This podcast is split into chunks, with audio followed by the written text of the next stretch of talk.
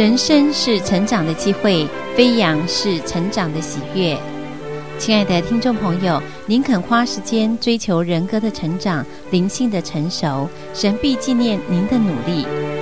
愿神赐福您，人际关系更加美化，与神同行更加亲密，婚姻生活更加丰富，潜能更能充分开发，性格更加圆熟老练。职业生涯更加蒙福。飞扬协会服事的主要目标是以生活化的传播方式，教育现代人如何实践基督教信仰在日常生活中，使信仰和生活结为一体。我们祈祷飞扬协会所做的一切努力，能帮助基督徒和福音朋友们经验到基督教信仰如何美化人生。现在，我们就来聆听飞扬协会会长李顺长博士分享有关祝福你儿女的艺术第一讲：祝福的奇异能力。今天我要讲的题目是祝福你儿女的艺术。我们一起打开雅各书第三章，从第一节念到第五节，我念给各位听。雅各书第三章第一节到第五节：我的弟兄们，不要多人做师傅，因为晓得我们要受更重的判断。原来我们在许多事上都有过失。若有人在话语上没有过失，他就是完全人，也能勒住自己的全身。我们若把嚼环放在马嘴里，叫它顺服，就能调动他的全身。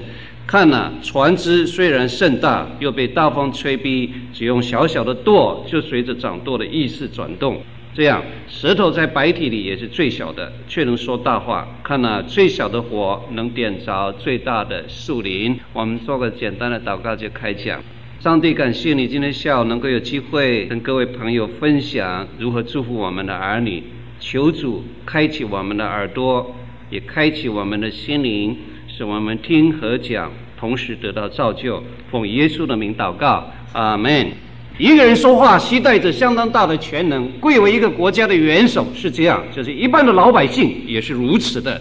一句话说的合宜，可以化干戈为玉帛；一句话说的不恰当，可以分裂国家，产生内战。一句话说的合宜，可以化干戈为玉帛。比如基甸，当以色列人出了埃及，进入迦南，他们遭遇到困难，因为邻居的国家经常在他们农作物收成的时刻，蝗虫一般的来了。所以基甸吹起号角，说保卫国家，打仗了。十二个支派都派兵参战，唯独以法莲没有派兵。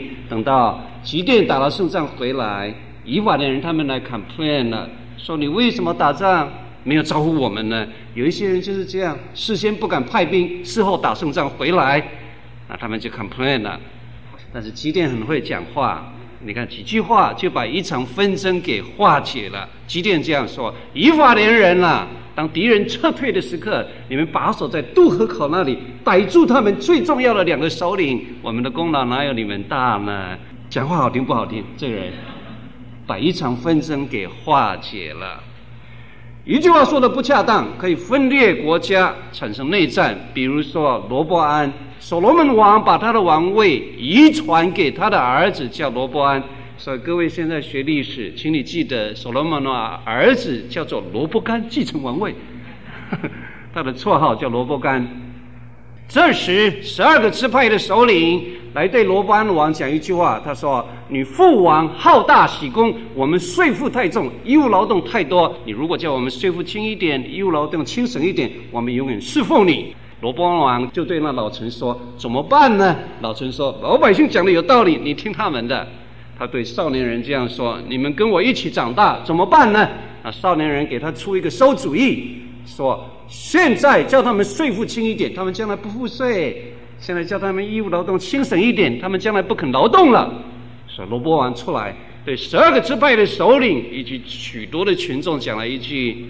使国家分裂的话，他说：“我爸爸腰很粗，我的大拇指比我爸爸的腰还要粗。”他说：“我爸爸用鞭子打你们，我用蝎子鞭啪打你们，乖乖缴税，乖乖义务劳动。”哇！十二个支派人发一声喊说：“大卫家，你自己照顾自己吧，去做你的国王吧。”北国十个支派分裂成为以色列。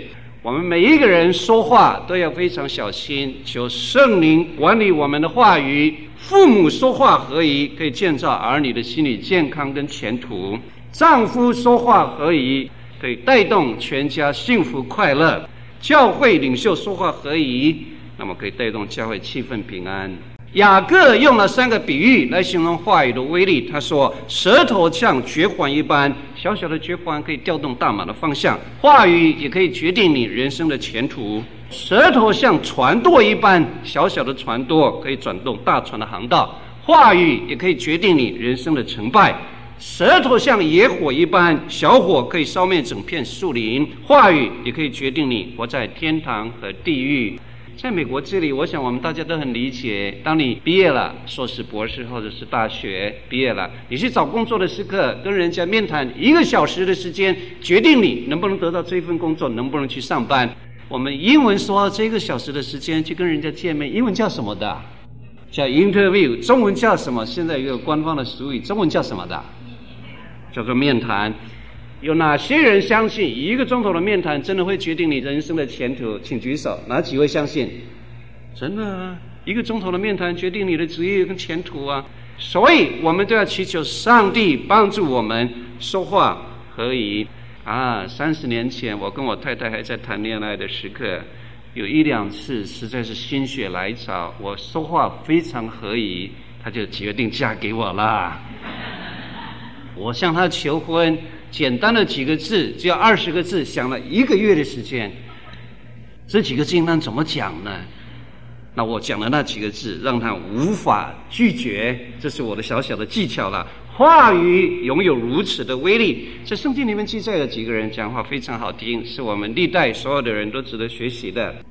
有一个人从以色列国移民到了摩亚，他以为到那里好生活，没有想到那里生活更加的严肃跟困难。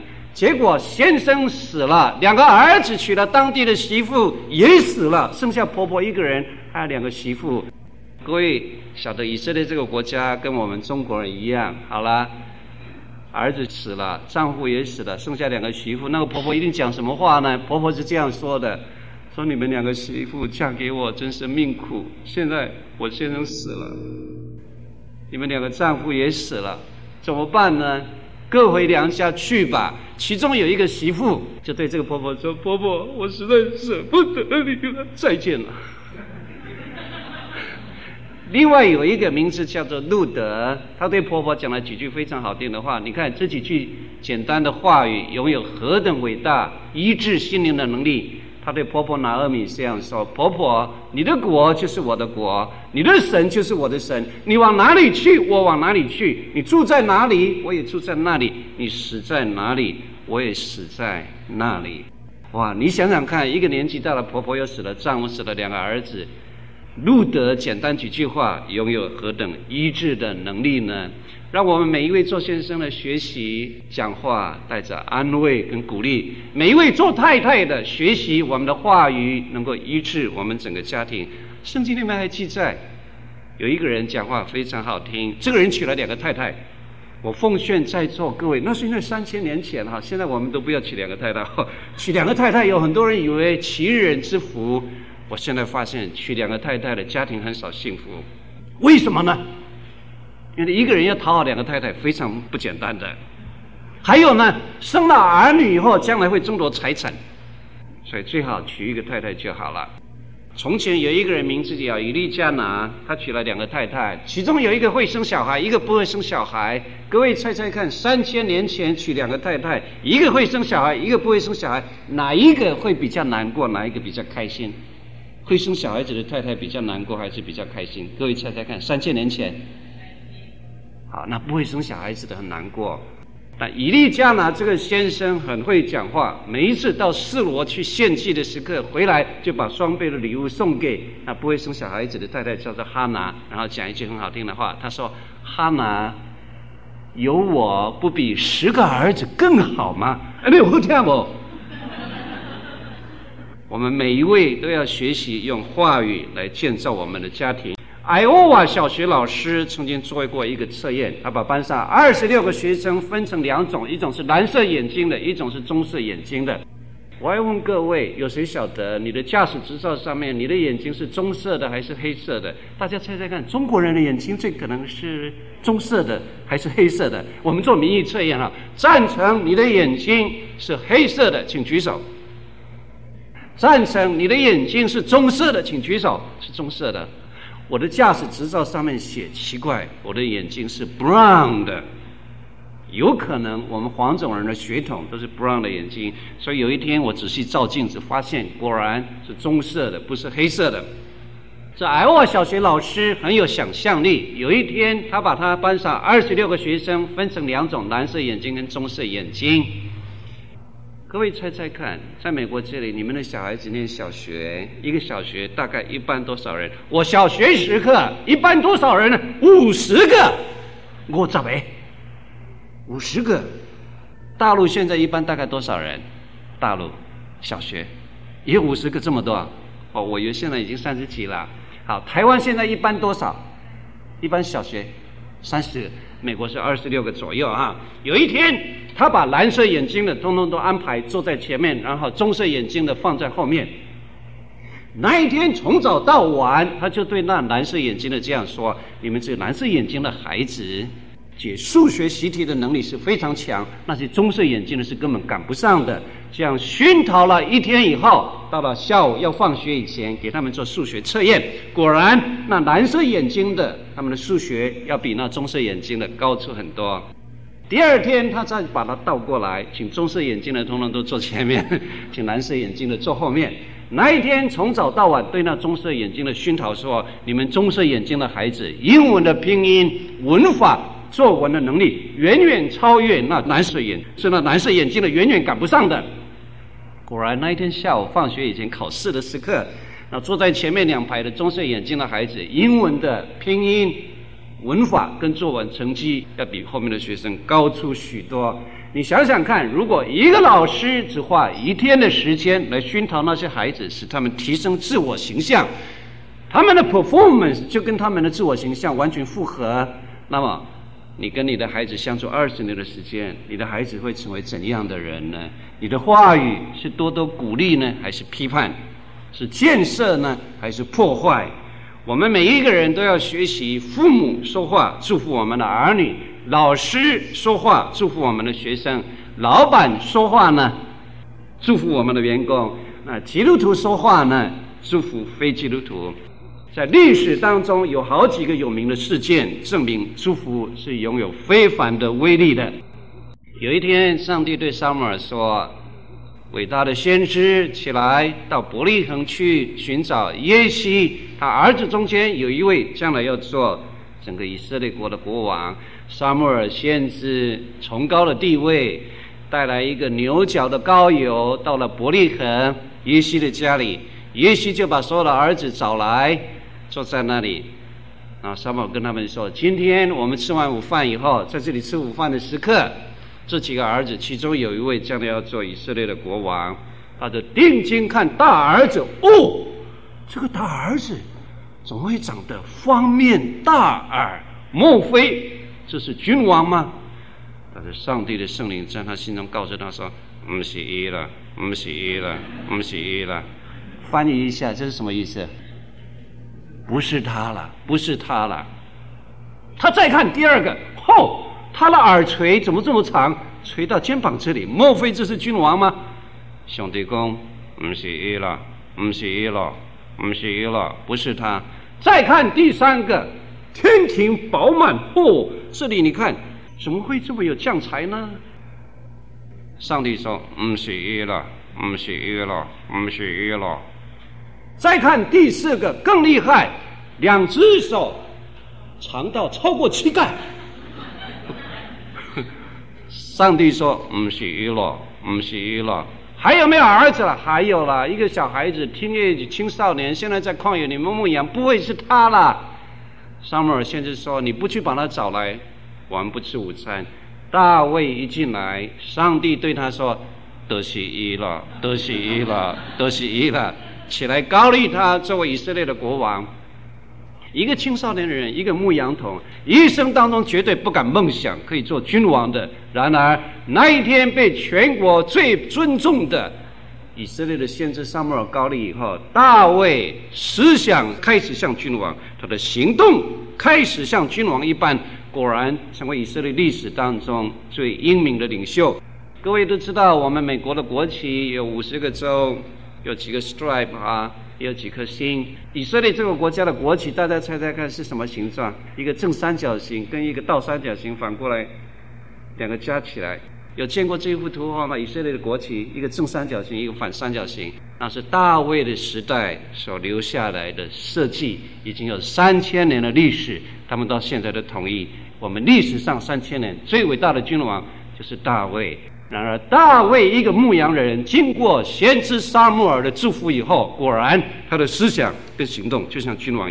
彼得原来也不过是一个小小的渔夫，但是耶稣曾经祝福他，所以他成为伟大的耶稣基督的使徒。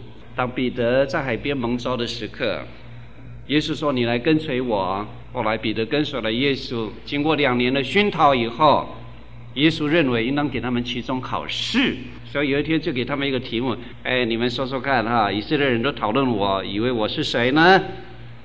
大家都说啊，是先知以利亚啊，是先知之中的一个。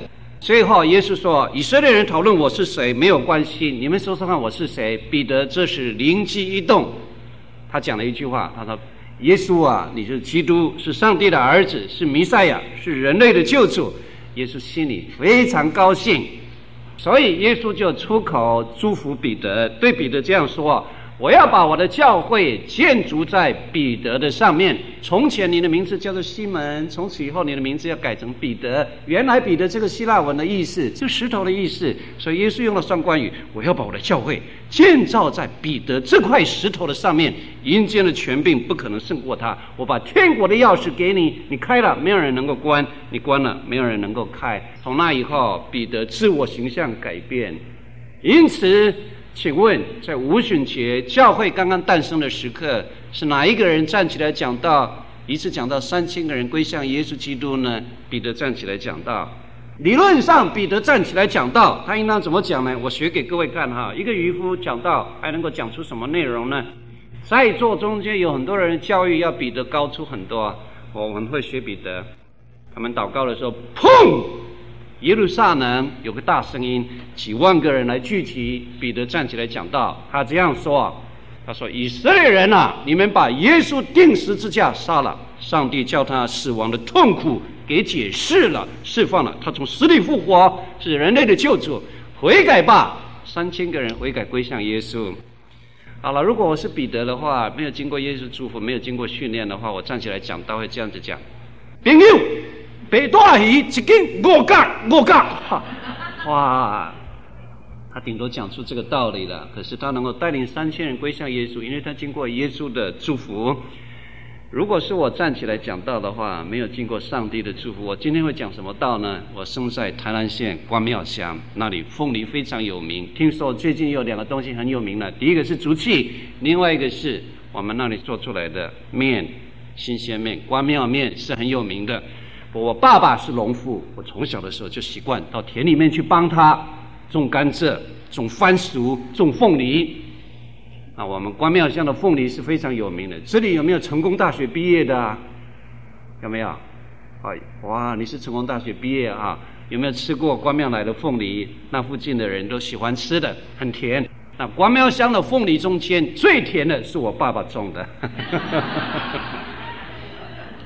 说我从小的时刻很会学如何挑选凤梨，挑选西瓜十次有八次会很甜。我现在已经有一点经验。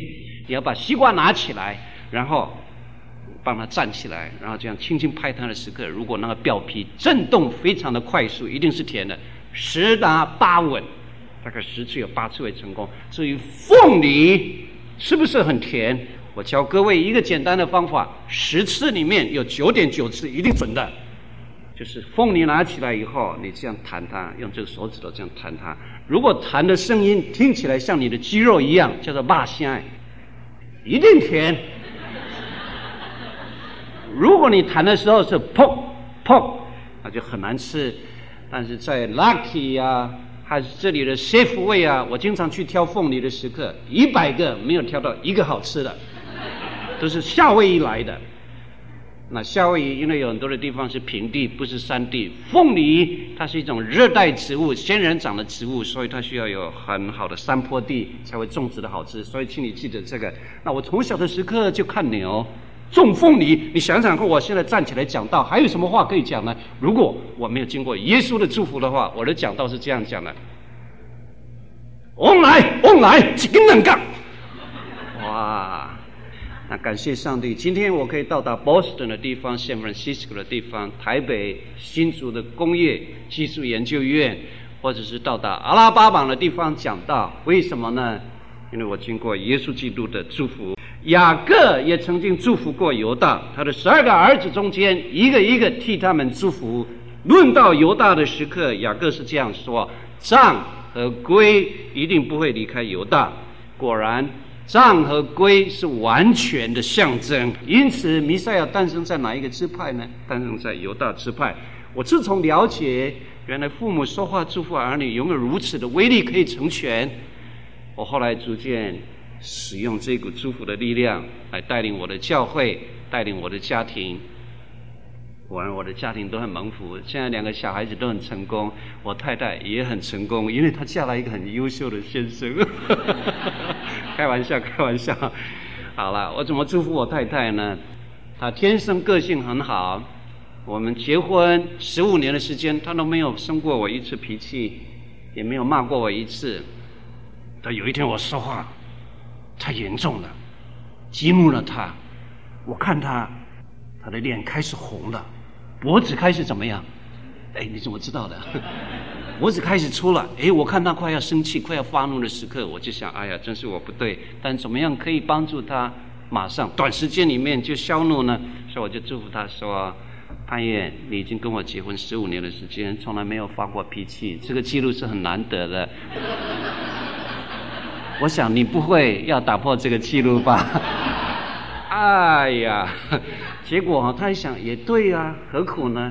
到现在三十年了，他还没有对我发过一次脾气。我发现祝福拥有这个导引自己的心灵力量，导引对方心灵力量的能力。我也曾经祝福过我们教会，我在我们教会讲道的时刻，对我们歌城 Ohio Columbus 教会讲了这几句话。我说每一次我外出讲道回来，自己的家里。我们教会的会众的热忱让我十分感动。然后我说，我虽然到过很多教会，每一个教会都有优点，唯独我们教会唱诗非常热忱，非常大声，是没有其他的教会赶得上的。我说的是祝福的话，是指的将来会达到的，不是现在。哎，什么叫祝福呢？就是你看见它美丽的未来，你现在式的语气说出来，好像已经成全了，已经是完成了一样。后。祝福完了以后，下个礼拜他们唱诗的时候更大声、更热诚。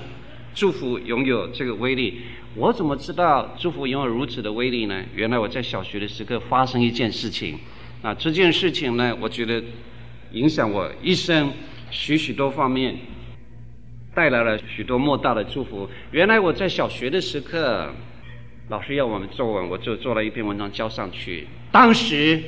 我们的小学老师，台湾刚刚光复不久，我民国三十三年生，一九四四年，六岁上小学，才刚刚光复五年。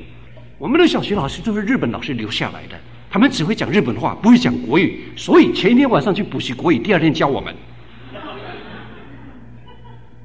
因此呢，我们同班同学彼此中间都是讲台湾话的。啊，所以我们做起文章来都是台湾话的语气。台湾话的语气写文章是怎么写的呢？是这样写的：老苏他拿那个的哥打那个甩子，这是什么意思啊？啊？哇，我们小学时刻写文章都是老苏他拿个拿那个的哥打那个甩子，老师他拿竹竿打芒果了。然后我们常常去控告别人，我们就对老师说：“报告老师，他给我打。”这是台湾式的国语哈，他给我打是什么意思啊？是谁打谁？各位猜猜看，他给我打是谁打谁？猜猜看，猜猜看。啊？他给我打。哇！所以我们写出来的文章都不怎么好看。我哥哥去订了一份外省人的杂志，这份杂志呢，使用的都是标准的国语语言。我看了以后就非常佩服。比如说，我们台湾人写文章的时候会说下雨了，但是外省人的杂志是这样写的：天空乌云密布，狂风怒吼，淅沥淅沥下了一起，雨点来了，哇！我就东抄一句，西抄一句，加上自己几句交上去。没有想到老师看了我的作文以后说：“李顺长写文章真是非常漂亮，像写小说一样。”就把我的这一篇文章交给校长。校长在全校招会的时刻念给全校的同学听。念完了以后，当场称赞我一句话，他说。李顺长将来会成为一个文学家一样。从那以后，我思想就像文学家一样，走路就像文学家一样。果然，到了我四十岁的时刻，我开始写基督教的文章。到现在，经过十三年、十四年年的时间，现在已经出版了五十本书了。出版了五十本，为什么呢？因为从经过祝福以后。我对文学、对人生的生活万象、人与人中间的关系开始非常敏感。别人看是一个不足道也，我看起来里面有很多委婉、有血有泪的故事。别人看这有什么稀奇？日常生活啊，在我看起来，这里面有很多人生的功课可以学习。因为被祝福完了以后，我的敏感度增加。你们也为我祷告，希望我六十五岁以前，我刚好可以写完一百本，成为献给上帝最好的礼物。现在我平均一年的时间，大概可以完成两本到三本。为什么呢？因为小学校长讲过一句话。你也可以用同样话语的威力来祝福你的儿女，使他们的人生往某一个特定的方向移动。自从我的校长跟我祝福过那一句话以后，我走路就像文学家，思想就像文学家了。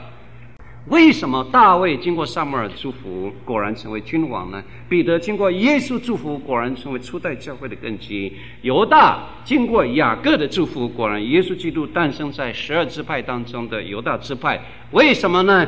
因为祝福成真一共有这六个步骤。第一，属灵长辈拥有一种透视的能力，跟你相处五分钟的时间，他就可以断定你的人格、你的特征，还有你有什么恩赐。可以侍奉上帝，可以对人类有贡献。虽然这个多多少少有一点神秘的力量，这些先知他们的灵觉特别的敏锐。不过大体上，一个人成熟的时刻，他是拥有这个能力来洞察二十岁以下的年轻人。孔子也讲过这样的话嘛，他说每一个年龄都有特征，三十岁就站起来了。哎，这叫三十而什么？三十而立。四十就怎么样，就不再困惑了。四十而不惑，五十而怎么样？耳朵就很顺了。六十而怎么样？知天命。七十而随心所欲，不逾矩。我自从到了五十岁以后，忽然之间到达这个功力。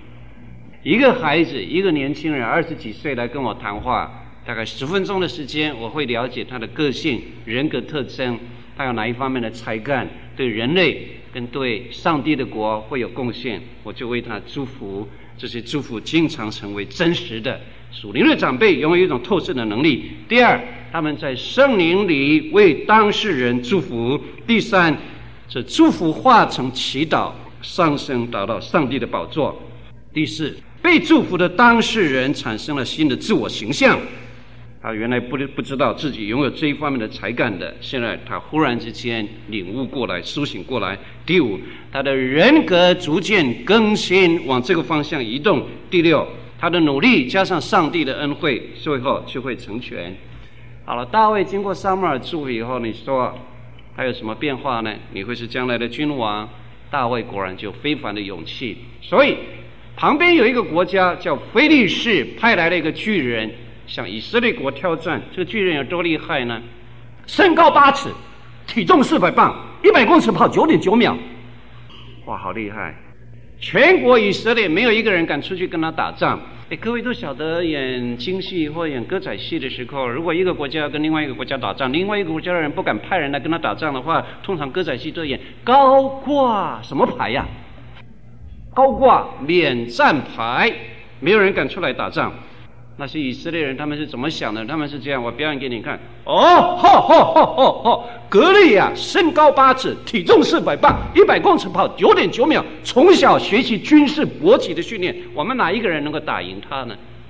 那大卫经过上帝祝福以后，他十分相信这是全国最好的机会，把我推荐给全国的国民。所以，大卫，你猜他出来的时刻他是怎么说的呢？我现在学给各位看哈。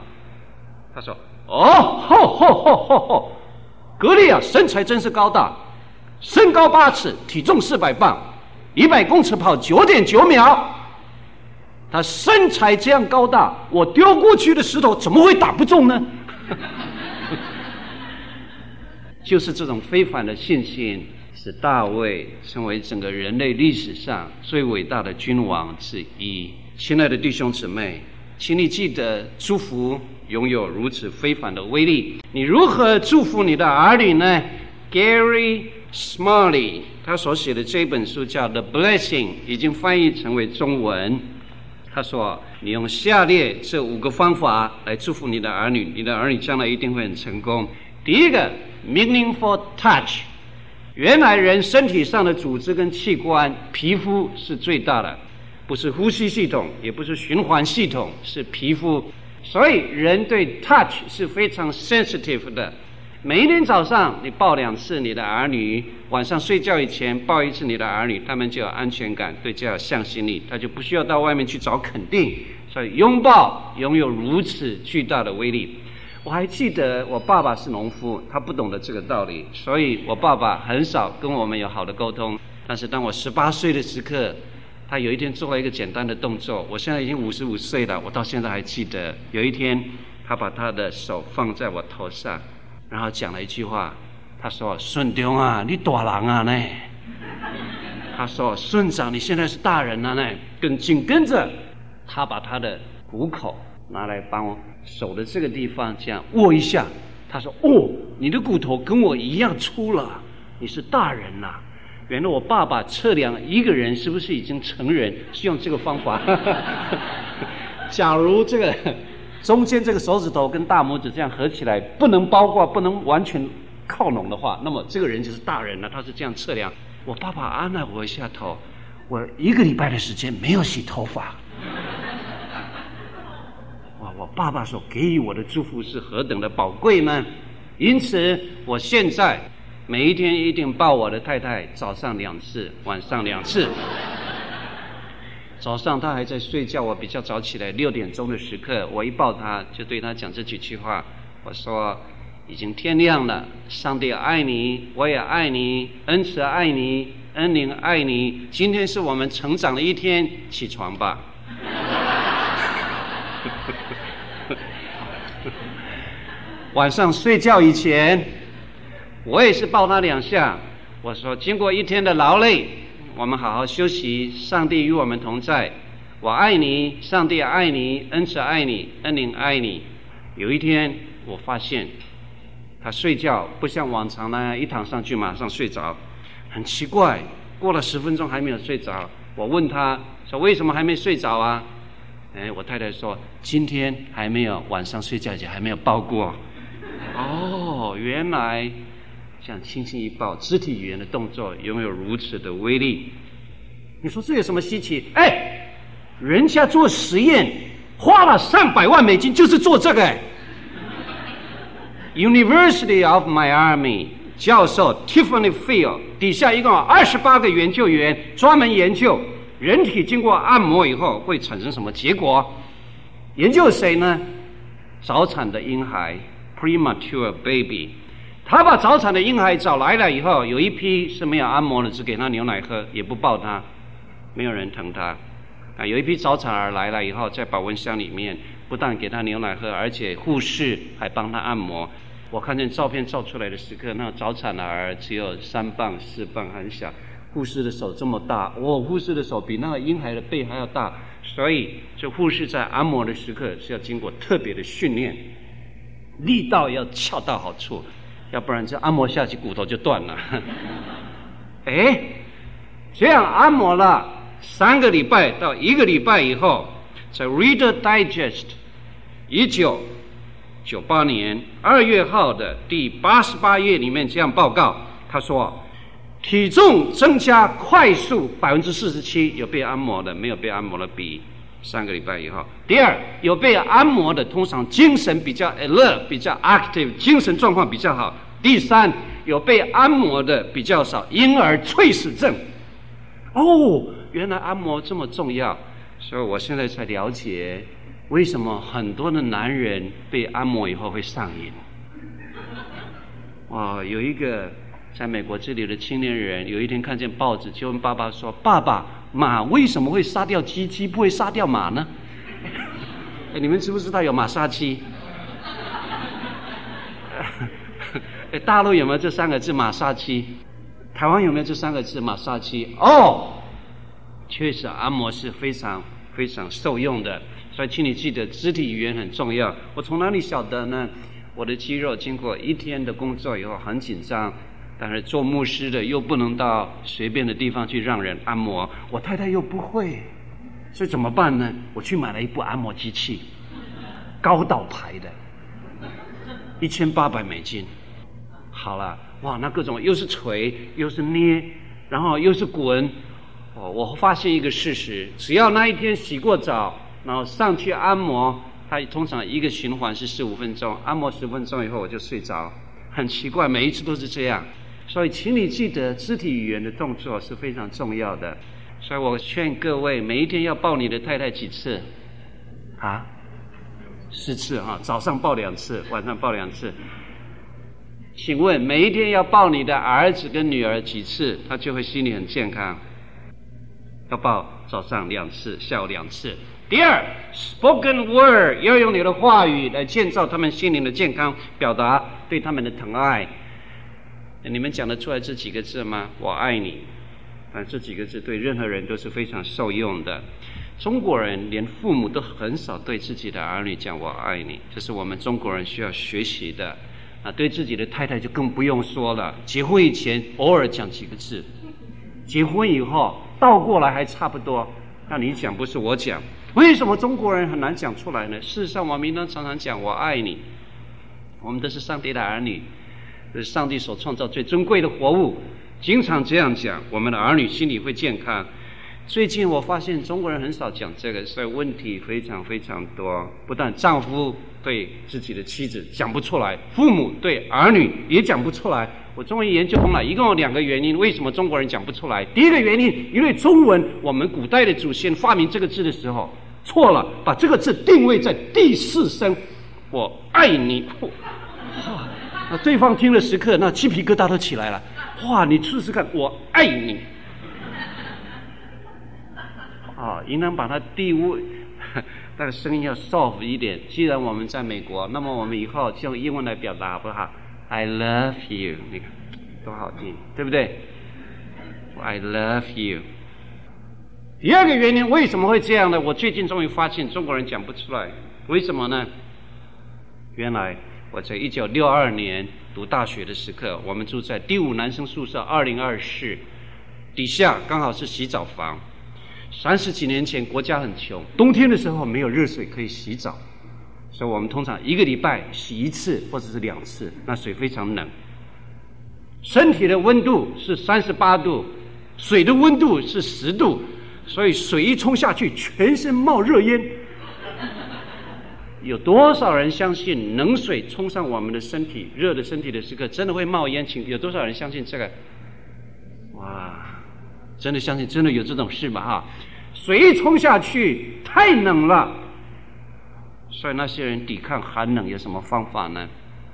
这些人刚好去跳完舞会回来，在楼下洗澡，他们就开始唱歌，那每一次唱歌就干扰了我们睡觉，所以我们通常这样抗议他。安静一点，那是木板的。我们住二楼，但他们唱得更大声。你猜他们唱什么歌呢？水一冲下去，哗，马上就唱。哦哦耶耶，爱你在心怎么样？后来开哦，我现在知道了，中国人是因为爱你在心怎样？好难开。那我想美国人太容易就随便 I love you, I love you，每一天对三个不同的人讲。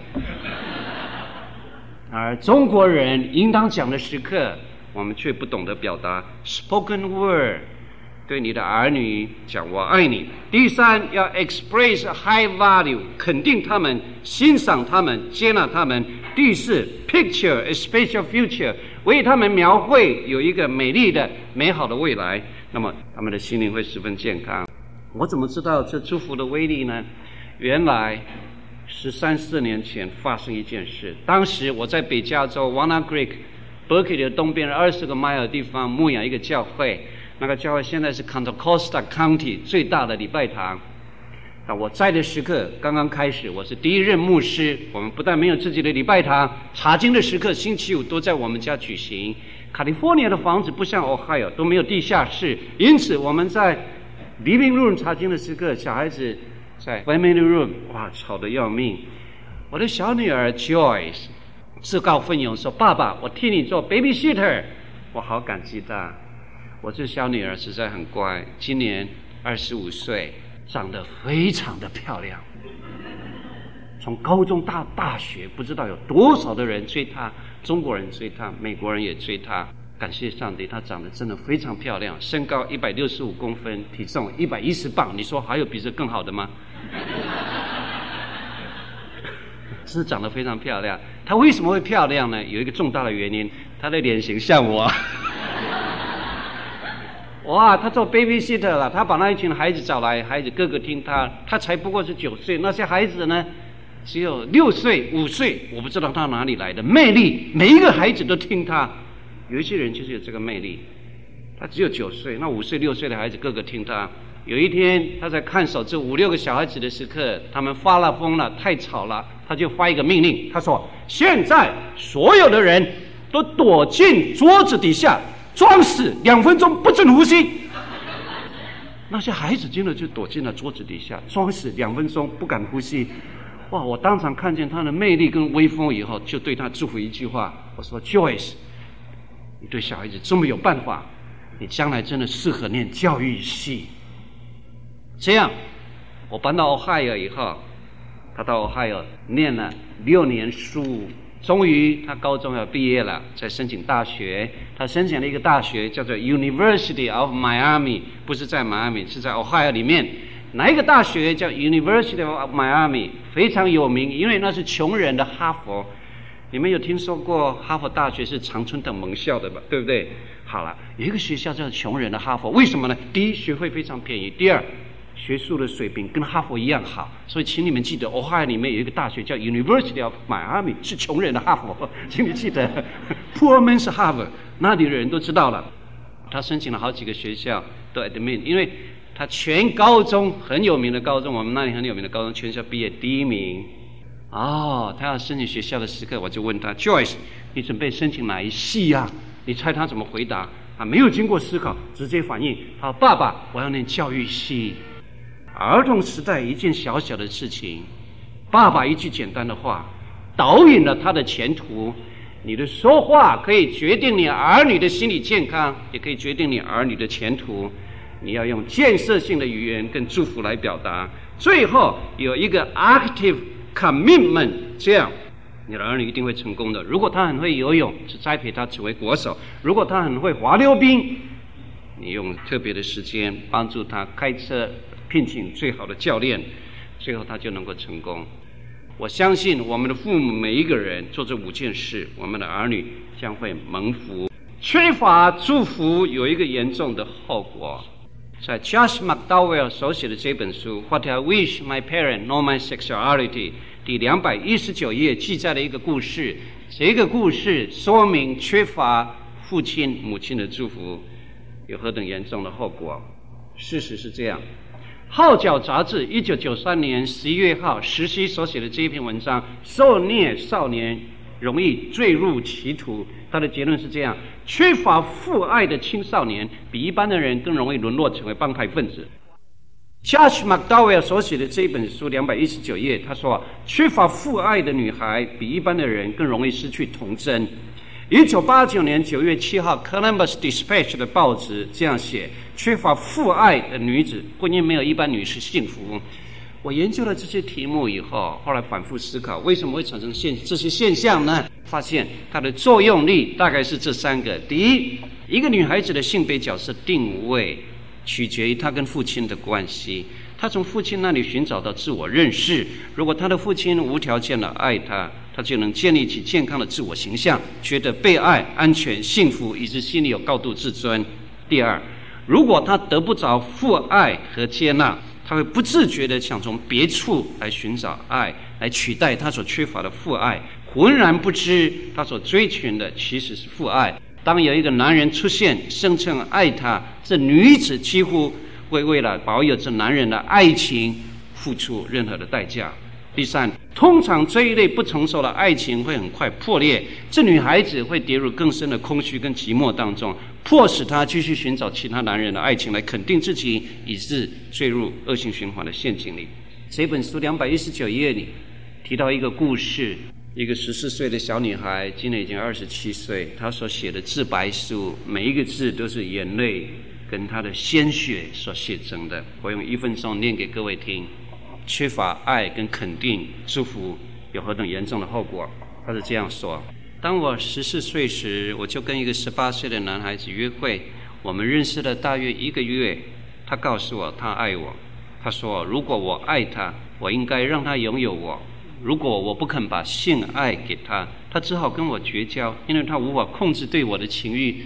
哇，男的为达到目的，说话厉害不厉害？我太爱你了，我一看见你就会动情，我没有办法控制我对你的感情跟情欲。你如果不肯把性爱给我，我只好跟你绝交。哇，像这种应当怎么回答呢？我就告诉教我两个女儿应当怎么回答。想知道的，散会的时候来问我。哎，应当怎么回答？一个十四岁的小女孩会怎么想？我知道婚前的性行为是错误的，但我如此迫切需要她的爱。我从父亲那里得不到男人的爱，以致自我形象低落。老觉得，如果付出性爱能够赢得男人的友情的话，我能做什么呢？我的男朋友说他爱我，我也以为我爱他。保持这一份爱情需要付出性爱，看来我别无选择。事后我万分后悔。我记得我夜间在床上啜泣，我何等希望拾回我的童真，但它是永远失落在历史的黑暗过去了。我的自尊并没有改善，反倒更加低沉。我感觉更需要我男朋友的关爱，我的内心更加孤单，却无处可以求援。两年后我们决裂了，很快地我又必须再寻找另一个男朋友。不久又决裂了，落入恶性循环里。我觉得我像男人掌中的玩偶。二十一岁时，我找到了我所寻找无条件的爱——基督耶稣。当我还做罪人的时候，他为我的罪死在十字架。我是他的儿女，他是我的天父，他无条件的爱我。今年我二十七岁了。六个月前，我写了这一段日记。今夜我感觉格外寂寞，强烈的寂寞。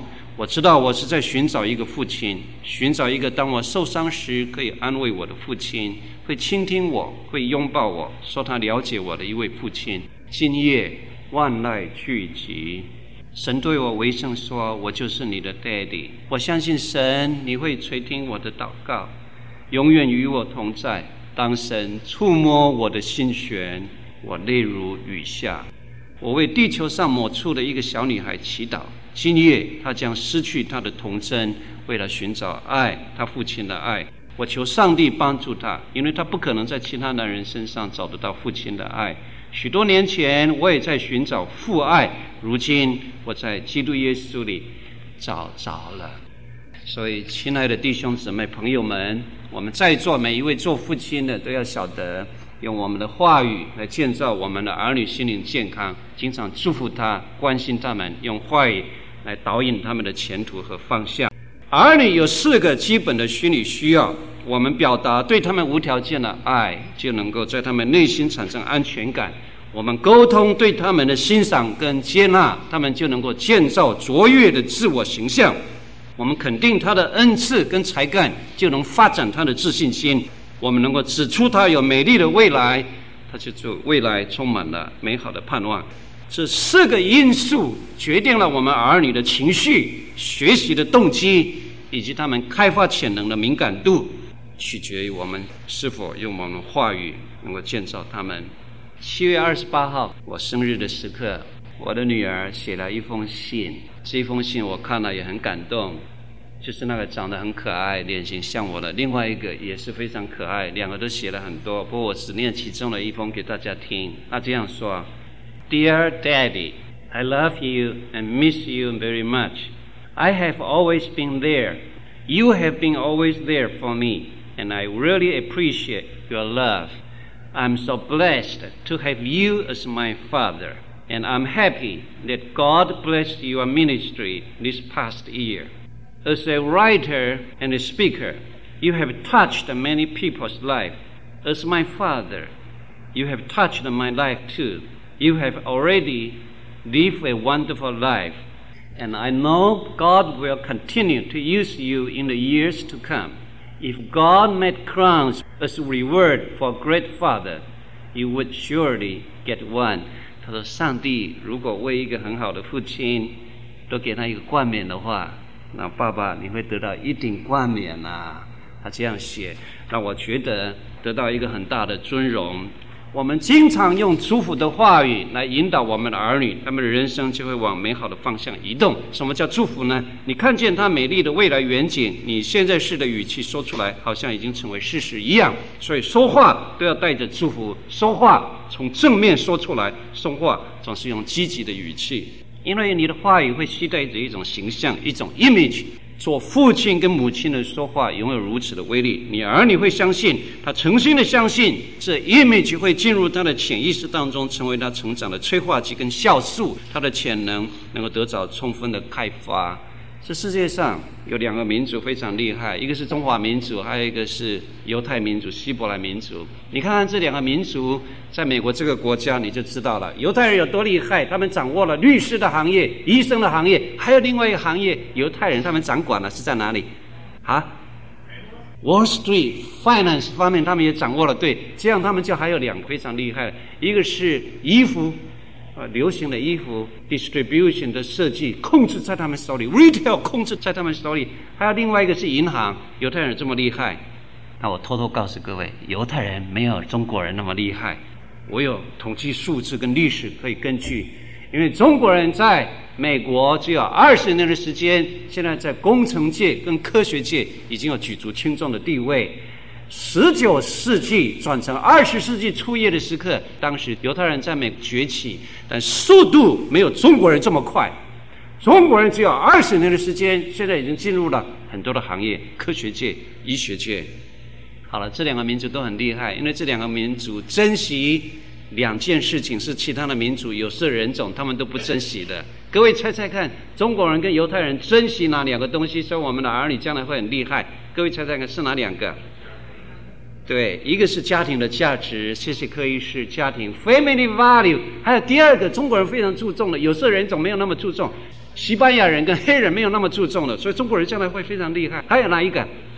对，教育 education，但是我们跟犹太人的差距是犹太人讲话经常祝福儿女，我们中国人讲话经常什么？骂儿女。希伯来民族经常祝福他们的儿女，所以创世纪四十九章，父母为儿女祝福，雅各为他十二个支派祝福。路得记二章九节，朋友为邻居祝福，波阿斯祝福他的工人说：“愿耶和华赐福你们。”工人就祝福他们的主人说：“愿耶和华与你同在。”官长为百姓祝福，撒母耳记下六章三节，所罗门王献殿的时刻为百姓祝福。啊，牧师也为会众祝福。哥林多后书十三章十四节，愿耶稣基督的恩惠、天父的慈爱、圣灵的交通感化，常与众圣徒同在。领袖常常为人们祝福。生命记三十三章第一节，摩西为以色列人祝福。各位中间有多少的人常常去参加礼拜呀、啊？如果你去参加礼拜的话，你一定看见每一次做完礼拜快要结束以前，牧师就会众祝福。啊，祝福的话都是很精准的。不过有一件事情，你们大概就没有观察到了。他讲什么话，你听了，但是他的姿势，你们有没有偶尔偷偷睁开眼睛，看牧师怎么样为会众祝福啊？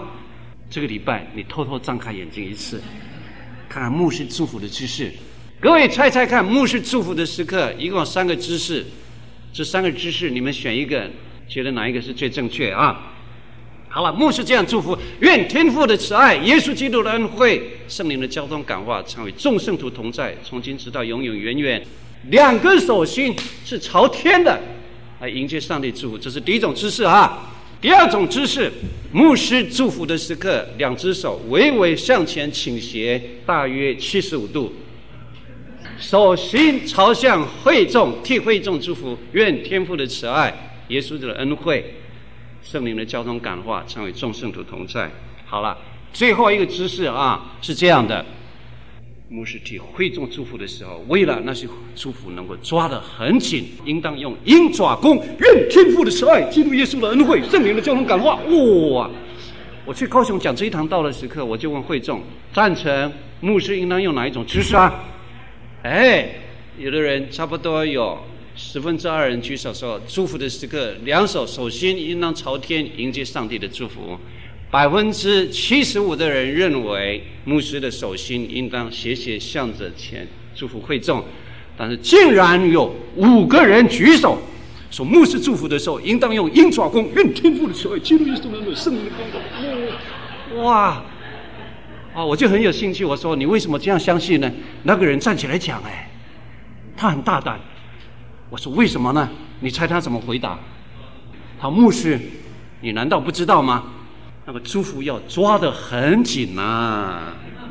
哇，那个翻译的人，我在纽约讲这堂道的时刻，最后他翻译我说牧师祝福应当鹰爪功，他翻译做 Eagle Claw，哇，鹰爪功。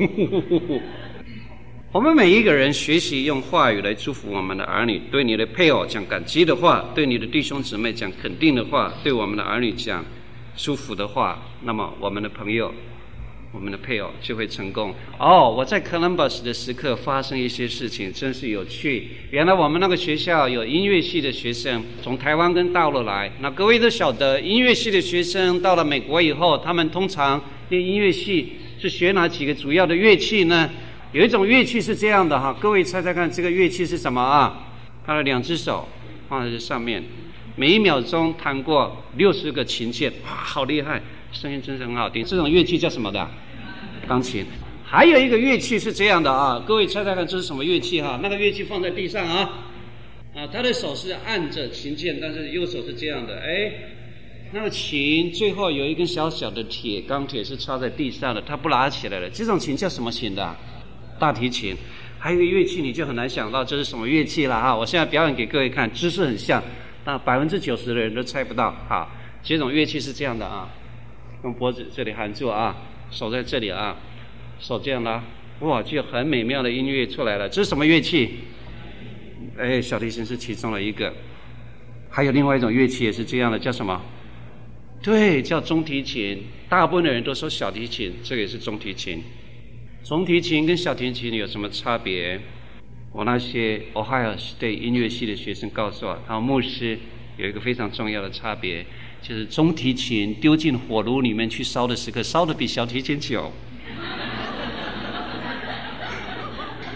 我说你那一把中提琴多少钱？他说一万美金。你们猜猜看，这些人会不会把提琴丢进火炉里面去烧？不会的。有一个人从台湾到了 Ohio State 练习中提琴，五年以后，他得到台湾第一个中提琴的博士。要回台湾以前，到我那里来，我就为他祝福祷告。当我为他祷告的时刻，忽然之间，我得到一个感动。他告诉我说：“牧师，我这一趟回去的话，国家交响乐团要招考一个中提琴手，所以请你为我祷告。”我祷告完了以后，忽然之间得到一个感动，我马上祷告完就祝福他说：“上帝刚刚告诉我说，在国家交响乐团现在一个位置出缺，那个中提琴手就是你要得到的。”他就很开心。回去以后过一个月，他已经考完了，打了一个电话来说：“牧师，我已经去考过国家交响乐团了。”我说：“结果怎么样？”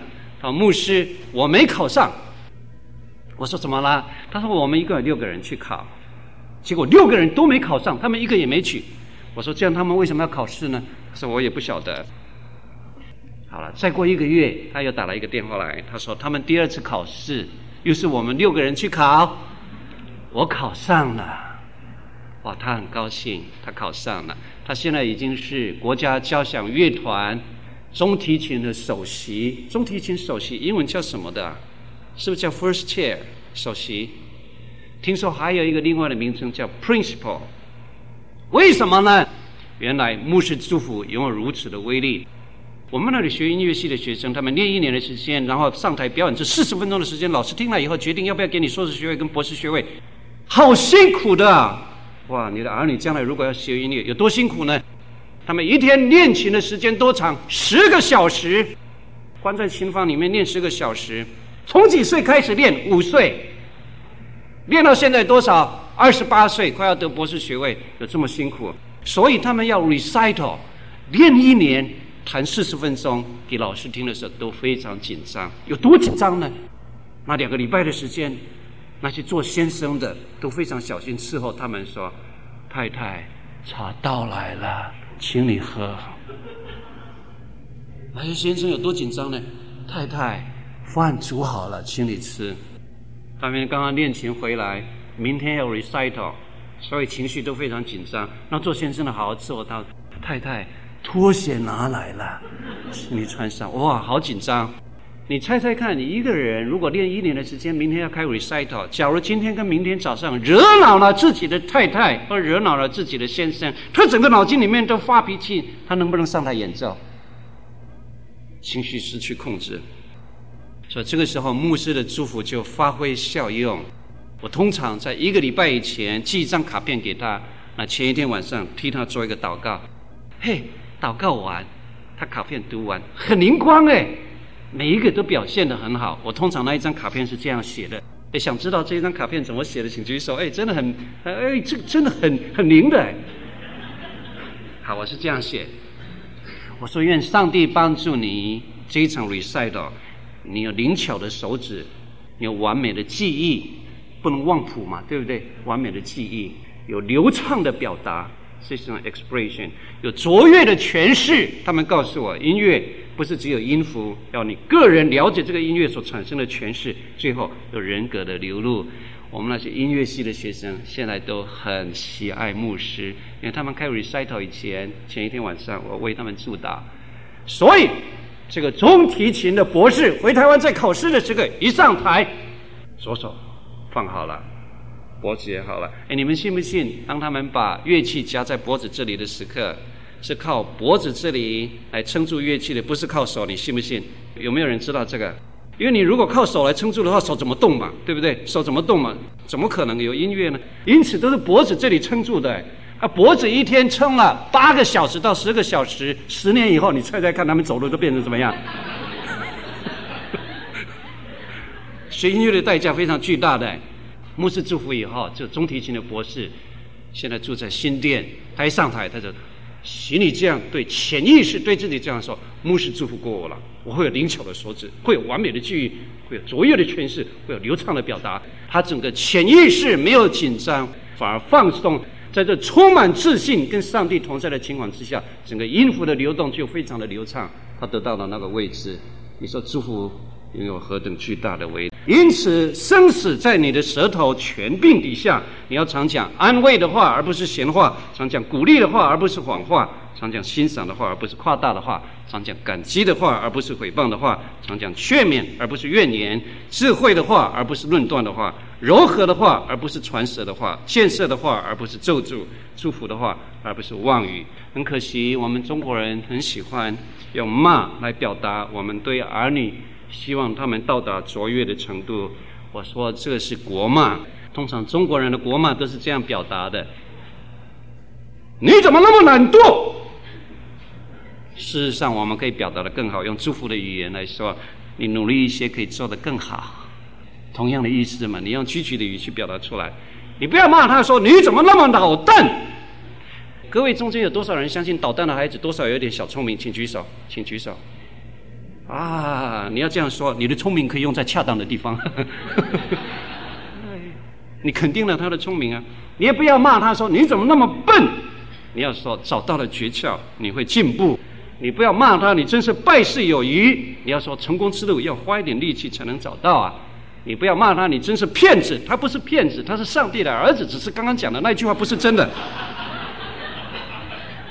你是人身攻击耶，还是就事论事？你不要骂他，你真是自私。你要说，你可以试着为别人着想，你会更快乐。你不要骂他，你真是顽固。你要说，别人的意见常常有可以借鉴的地方。你不要骂他，你真是浪费时间。你要说，你可以更积极的运用时间。你不要骂他，你真是人见人怕，鬼见愁。哎，有一种小孩子来的时刻，客人来的时刻，就特别的兴奋，把他全部的家当都搬出来给客人看了。这叫什么的？这叫这叫什么？人来疯啊！哦，是吗？大陆叫人来疯，你们猜猜看，台湾叫什么？哈？爱很哦。你可以用正面的语气提出来，你可以跟别人相处的更好。你不要说你怎么这么爱现，你说你需要别人的注意，爸爸疼你。你不要骂他说你真是长舌妇，舌头伸出来，爸爸剪短一点。你要说你讲话可以精简一些，我会更注意听。你们说对不对？精简一些，我会更注意听，对不对？你不要骂他，你真是没出息。你要说你从别的角度去寻找自己的长处。你不要骂他，你的脾气真暴躁。你要说你可以控制得了自己的情绪。你不要骂他，你真是胆小鬼。哎，你这样骂了二十年以后，他会不会变成一个勇敢的人？他那个形象一旦进入他心中的潜意识，哈，到了三十岁以后就无法改变的。我看见过辅导过很多三十岁以上的人，那心理的症结，我花了十次，我的功力已经相当高哦。还是没有办法解开他的结。他一旦进入潜意识，非常困难。reprogram，你不要骂他，你是胆小鬼。你要说，勇气是需要经过锻炼的美德。你不要骂他，你真讨厌。你要说，你不做那件事情，我会高兴。如果中国人学会用积极的语言来表达我们对孩子的肯定、接纳跟鼓励的话，下一世纪不要超过二十年，中国人可以在世界上扬眉吐气。上帝的说话很有能力。他说：“要有光，光子就击穿幽暗的太空。”天使赞叹：“红橙黄绿蓝靛紫，展现了非常漂亮的光谱。”台湾叫红橙黄绿蓝靛紫，大陆叫什么的？红橙黄绿蓝靛紫。耶稣说话很有能力。他对死去的女儿说：“闺女，我吩咐你起来。”他的话语一出，那生命的能力就复活归零的每一个细胞。彼得说话很有能力，在门门口，他说：“我奉耶稣的名叫你起来行走。”他的拐子骨就健壮了。保罗说话很有能力，我奉耶稣的名吩咐你这鬼从他身上出来，他就出来了。所以，让我们学习用话语来建造我们的儿女。最后，跟你们分享两分钟这个故事。在明尼苏达那里有一个中国人，跟我同样年龄，同一届，台大医科毕业。他是全世界皮肤科病理协会的会长，不是美国皮肤科病理协会的会长，是全世界。他所在的那个医院叫 Mayo，M-A-Y-O。啊，外国的君王生病的时刻，通通都是去这个医院的。伊朗、约旦，好，他是皮肤科病理协会的会长。他跟他的太太不会生小孩，去认养了两个孩子。好了，这两个孩子很小的时刻就到他家来，从小的时刻他就用这八节圣经。每一次要睡觉以前，来，爸爸讲一句，你跟着爸爸 repeat after me 讲一句。后来到十八岁，那个儿子要上大学，说：“爸爸，你不必讲一句，我现在背给你听。不要讲了，我已经十八岁了。”那爸爸说：“好。”结果二十二岁大学毕业以后，有一天晚上，那个儿子要睡觉以前，忽然对爸爸这样说：“爸爸，我现在要睡觉了，请你再来跟我复述我小时候。”你每一次跟我讲的话好不好？你讲一句，我跟着你背诵一句，就这八节圣经。你要对你的儿女这样说：来，我讲一句，你讲一句。你说我是按神形象被造的，是尊贵的，是上帝的儿女，这是他至尊的来源。第二个礼拜，你说我是独一无二的，这是他挚爱的来源。第三个礼拜，你对他说我是蒙神所爱的，让他有高度的信心。第四，你说我知道我的救赎主活着，上帝垂听我的祷告，这是他安全感的来源。第五，你要说天生我材必有用，这是他自信心的来源。第六，你要说我靠着那加给我力量的，凡事都能做，他就有勇气来面对人生的挑战。第七，你说我相信上帝会赐福我的努力，他就有人生的盼望。最后第八，你说我相信靠着上帝的恩惠，我能成功，这是他乐观精神的来源。啊，一旦这八节圣经进入他的潜意识当中，在人生任何的风暴、挑战跟困难当中，他就能够得胜，因为他的潜意识里面有这股力量，能够战胜任何的试探。危险跟困难，愿上帝赐福我们每一位，用话语来祝福我们的儿女。啊，有哪一些人觉得今天这一堂有一点点小小的收获的，请做一点表示。有一点点小小的收获就举手。有没有人觉得自己有一点小小收获？小小的收获的有没有？哎，要照相哦，赶快哦。好，好，谢谢各位啊，我们做个祷告来。天父，感谢你，儿女是我们所拥有最好的产业。求主帮助我们学会用话语来祝福我们的儿女，用话语来带动他们人生的方向，用话语来帮助他们有安全感、自信心。我求你帮助我们，话语不再咒诅，乃是祝福。用祝福来带动我们全家进入上帝的平安喜乐和同在里。奉耶稣的圣名祈祷。阿门。谢谢各位。